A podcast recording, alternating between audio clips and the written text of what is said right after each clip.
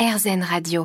Bienvenue, vous venez d'arriver sur euh, RZN Radio. J'espère que vous avez pris le temps d'inspirer, d'expirer aussi. Je ne sais pas à quel moment vous écoutez euh, la radio, mais ça peut faire du bien tout simplement de redescendre aussi euh, un petit peu par moment. J'étais en train de me faire la, la réflexion. On est quand même dans une émission bien-être pourquoi pas prendre un peu de temps aussi pour, euh, voilà, tout simplement se poser un petit peu plus. Alors, vous l'entendrez, hein, je suis pas spécialement posée. Je pense pas que je, suis dans, sois dans les clichés total euh, de ce qu'on attend de quelqu'un qui présente une émission de bien-être, mais je suis là pour tester aussi des choses.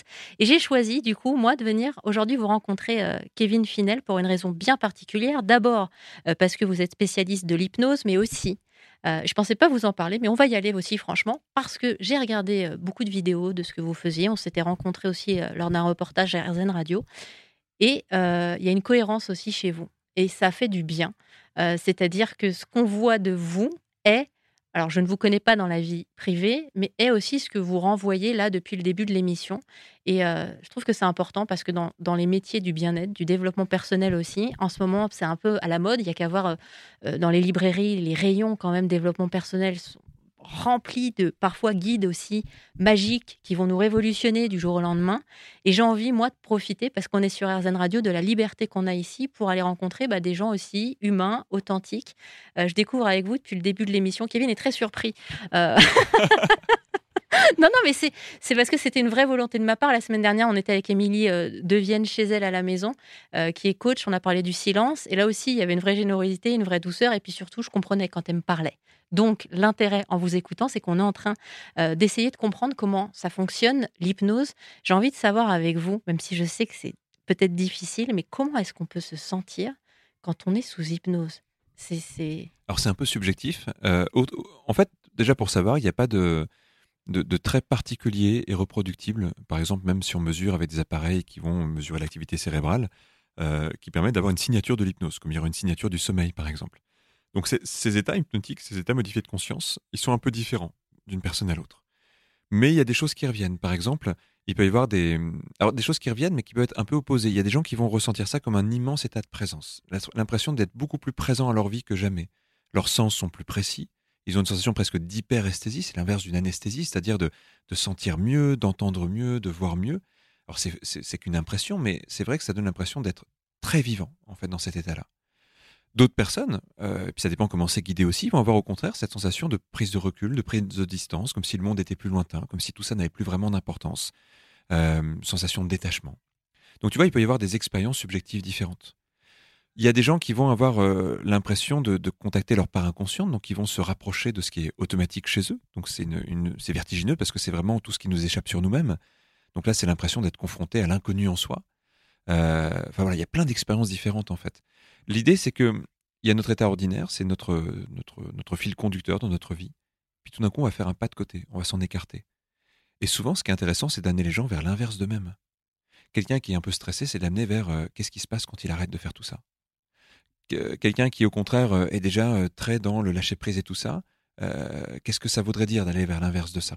En fait, l'idée, c'est d'explorer des facettes de soi qu'on ne connaît pas, au fond. Et est-ce que quand on est sous hypnose, on continue donc entendre la voix qui nous guide? C'est important aussi la voix. Bien sûr, oui, oui, On en parlera d'ailleurs euh, peut-être après. On entend la voix et en même temps, on, est plongé dans cet état dont, vous parlez, dont on peut sortir à n'importe quel instant ou pas? C'est ça, ça c'est une grande question qu'on m'a demandé de vous poser. En général, on y est bien dans cet état, donc on a. Mais on pourrait, oui, s'il y avait une urgence, s'il y avait le feu, je sais pas, on sortirait de l'état, il y aurait pas de problème. Tu sais, c'est comme quand on est absorbé par la voix d'un conteur. En fait, au bout d'un moment, ce n'est qu'une voix, mais on a des images, on, on vit quelque chose, on oublie notre corps, on oublie le temps et on part. Euh, et, en même temps, si tout d'un coup, euh, je sais pas, moi, il y a quelqu'un qui nous dit hey, c'est pressé, réveille-toi, on va revenir. Parfois, on va, on va mettre quelques instants à revenir de l'hypnose parce qu'il faut se rapproprier le corps. Euh, faut, on revient un peu désorienté, comme si on est réveillé en plein milieu de la nuit, tu vois, mais en cinq secondes, c'est bon, on est revenu. Donc, s'il y a une urgence, on, revient vite. Mais en même temps, dans cet état, on y est souvent tellement bien. C'est le problème des gens, c'est pas qu'ils ne, ne, peuvent pas revenir, c'est que souvent, quand on leur dit que c'est la fin d'une expérience d'hypnose, ils n'ont pas envie parce qu'ils sont bien. Quelquefois, ils ont vécu un état mieux que tout ce qu'ils connaissent. Et ils ont peur en plus de ne pas le ramener, alors qu'en fait, notre but, c'est justement qu'ils le ramènent. Mais, euh, mais tu vois, quelqu'un qui, est, qui vient d'état de dépression depuis, euh, depuis six mois, puis d'un coup, il vient de, se rappeler qu'il est bien, en fait, que là, pendant quelques instants, il s'est senti euh, heureux, dans le bonheur, envie de sourire, envie de profiter de la vie. Il a peur parfois que ça s'arrête. Et, et pourtant, l'idée de l'hypnose, c'est d'aller chercher quelque chose et de le ramener. Et de faire grandir peut-être pour, pour cette personne euh, qui est déprimée, dépressive, de faire grandir cet état de bien-être de jour en jour. Ouais, de lui apprendre à le, à le réapprivoiser, à, à, le remettre tout doucement dans sa vie. Euh, c'est vrai que c'est ça qui est intéressant. C'est en fait l'hypnose, c'est une pédagogie du cerveau quelque part. On apprend comment on fonctionne pour pouvoir euh, fonctionner de la façon dont, dont, dont, ça nous plaît quelque part, d'être libre d'être nous-mêmes. Kevin, je propose de retenir et de terminer là-dessus. L'hypnose est une pédagogie du cerveau. Elle était parfaite pour enchaîner sur la suite. Ça marche. à tout de suite sur RZN Radio, on continue à parler hypnose. Sur RZN Radio, on continue à tendre vers le positif. Aujourd'hui, on est avec Kevin Finel, euh, praticien en hypnose, spécialiste de l'hypnose ericksonienne euh, en France. Et j'ai choisi, moi, pour cette émission consacrée au bien-être, de sortir, de partir à la rencontre euh, de nos invités. La raison, elle est toute simple, c'est que j'ai envie qu'on sorte un petit peu du confort. Parler bien-être, c'est facile quand on est assis comme ça dans les, dans les chaises confortables du studio, par exemple d'Airzen Radio, mais j'avais envie et besoin qu'on reconnecte un petit peu avec le quotidien. C'est pas facile d'être bien euh, au quotidien. D'ailleurs, parfois, on va voir un spécialiste. Dans son cabinet, on se sent plutôt bien. Puis après, il y a le challenge de réussir quand même à tenir un petit peu la route. et heureusement, pour cheminer avec nous sur nos côtés, il y a effectivement des spécialistes euh, qui sont là. Il y a notamment l'hypnose qui peut effectivement vous servir. Alors, on n'est pas n'importe où aujourd'hui. On est dans le bureau de Kevin. J'espère que l'acoustique est bonne pour vous. On est dans le bureau de Kevin parce que vous avez monté votre centre de formation, ce qui m'amène à vous poser cette question. Comment est-ce que ça s'apprend l'hypnose?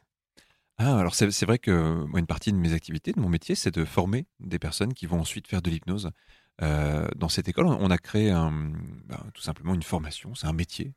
Euh, et ça combine plusieurs choses. Ça combine déjà d'apprendre les éléments de communication qui permettent de faire de l'hypnose. C'est la communication, en fait, l'hypnose. Comment on, modifie l'état de conscience de quelqu'un.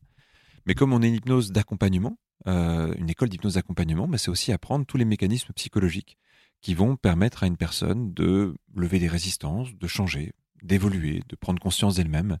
Donc c'est pas seulement apprendre à hypnotiser, c'est apprendre à, accompagner les gens pour que l'hypnose devienne un objet euh, de travail sur soi, thérapeutique. Moi, j'ai découvert euh, Milton Erickson, qui est donc celui euh, qui a créé l'hypnose ericksonienne. Ça y est, tout se, tout se mélange. Moi aussi, je suis en train de partir depuis tout à l'heure. Et ça, c'était quelque chose aussi d'important. C'est-à-dire que quand on forme les gens à l'hypnose, on les forme aussi à rester finalement les êtres humains qu'ils sont, à avoir ces réflexes-là. Oui, tout à fait. Bah, tout simplement parce que toute forme d'accompagnement thérapeutique, c'est avant tout une question de rapport humain. C'est-à-dire que pour se laisser aller avec quelqu'un, à parler de sujets importants, à explorer son intériorité, à aller vers des zones qui ne sont pas toujours faciles, on doit être en confiance avec quelqu'un. C'est là que l'état d'hypnose rajoute aussi quelque chose, c'est qu'on a remarqué que c'est beaucoup plus facile dans un état modifié de conscience d'accéder à des parts de nous qui d'habitude sont un peu cachées, parce qu'elles nous font peur, parce qu'on n'a pas le temps de les voir, parce qu'on n'est pas dans une culture aussi de ça, eh bien, accompagner avec quelqu'un avec qui on est en confiance dans ces états-là, on va pouvoir vraiment euh, s'autoriser, en fait, euh, des changements, des prises de conscience.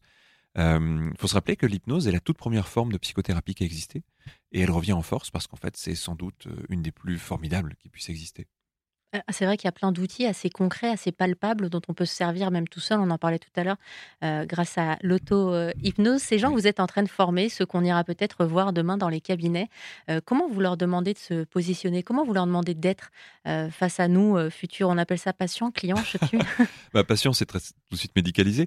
Bah, en fait, ils apprennent beaucoup de choses, mais le, but, c'est qu'ils puissent déjà savoir observer, savoir observer en fait qui est la personne qui s'installe en face d'eux, ce qu'elle dit, ce qu'elle ne dit pas ils vont apprendre à, questionner pour prendre de l'information sur euh, ses comportements, son, fonctionnement. Euh, et puis ensuite, ils vont apprendre à, guider vers d'autres états de conscience et à explorer les endroits où on peut avoir des blocages et des nœuds. Et puis, ils ont des outils ensuite pour, pour aider à dépasser ça. C'est vraiment un travail très, très humain euh, où on va guider les gens vers leurs émotions, vers leur partie émotionnelle, vers des compréhensions. Et puis, on va accueillir tout ça aussi. donc, c'est vraiment une posture d'accompagnement, mais en non-jugement. on, doit accompagner les gens vers eux-mêmes, euh, en leur laissant toute la liberté possible pour euh, faire l'expérience de qui je suis quand je m'autorise à, aller voir vraiment ce qui se passe à l'intérieur. Et dans quel profil vos, étudiants en fait? Écoute, c'est assez varié, mais on a déjà une partie de gens qui sont déjà dans les métiers de, l'accompagnement. Alors ça va du, des métiers de la santé, des éducateurs, euh, des coachs, des thérapeutes, etc. Mais on a aussi beaucoup de gens qui sont en reconversion parce que dans un moment de vie, ils se disent qu'ils ont envie d'un métier humain où on accompagne les gens vers quelque chose qui est constructif et, et positif. Je pense que ça, ça correspond à des valeurs humaines, des valeurs euh, euh, bah, j'allais dire positif, c'est un jugement de, dire positif parce qu'elles me plaisent aussi, mais on adore le positif sur RZN Radio, donc on peut y aller à fond. Hein. mais tu sais des, des valeurs ou d'accompagnement en fait où on accompagne les gens à grandir. Puis c'est une aventure personnelle parce que forcément accompagner les gens, c'est s'accompagner soi-même aussi. donc c'est autant travailler sur soi que, que travailler sur les autres. Accompagner les gens, c'est s'accompagner soi-même. Merci beaucoup, Kevin Finel. Je rappelle que vous avez euh, un livre qui s'appelle Explorer les capacités de votre cerveau avec l'auto-hypnose. Donc, on peut d'abord essayer, par exemple, si on a besoin d'être rassuré, l'auto-hypnose pour ensuite euh, oser franchir aussi euh, la porte d'un cabinet. Ça peut être une bonne manière de procéder. Puis, je vous rappelle que vous pourrez retrouver cette émission sur rzen.fr si jamais vous l'avez loupé, sur toutes les plateformes de podcast également. À bientôt, Kevin. À bientôt et merci. Merci beaucoup.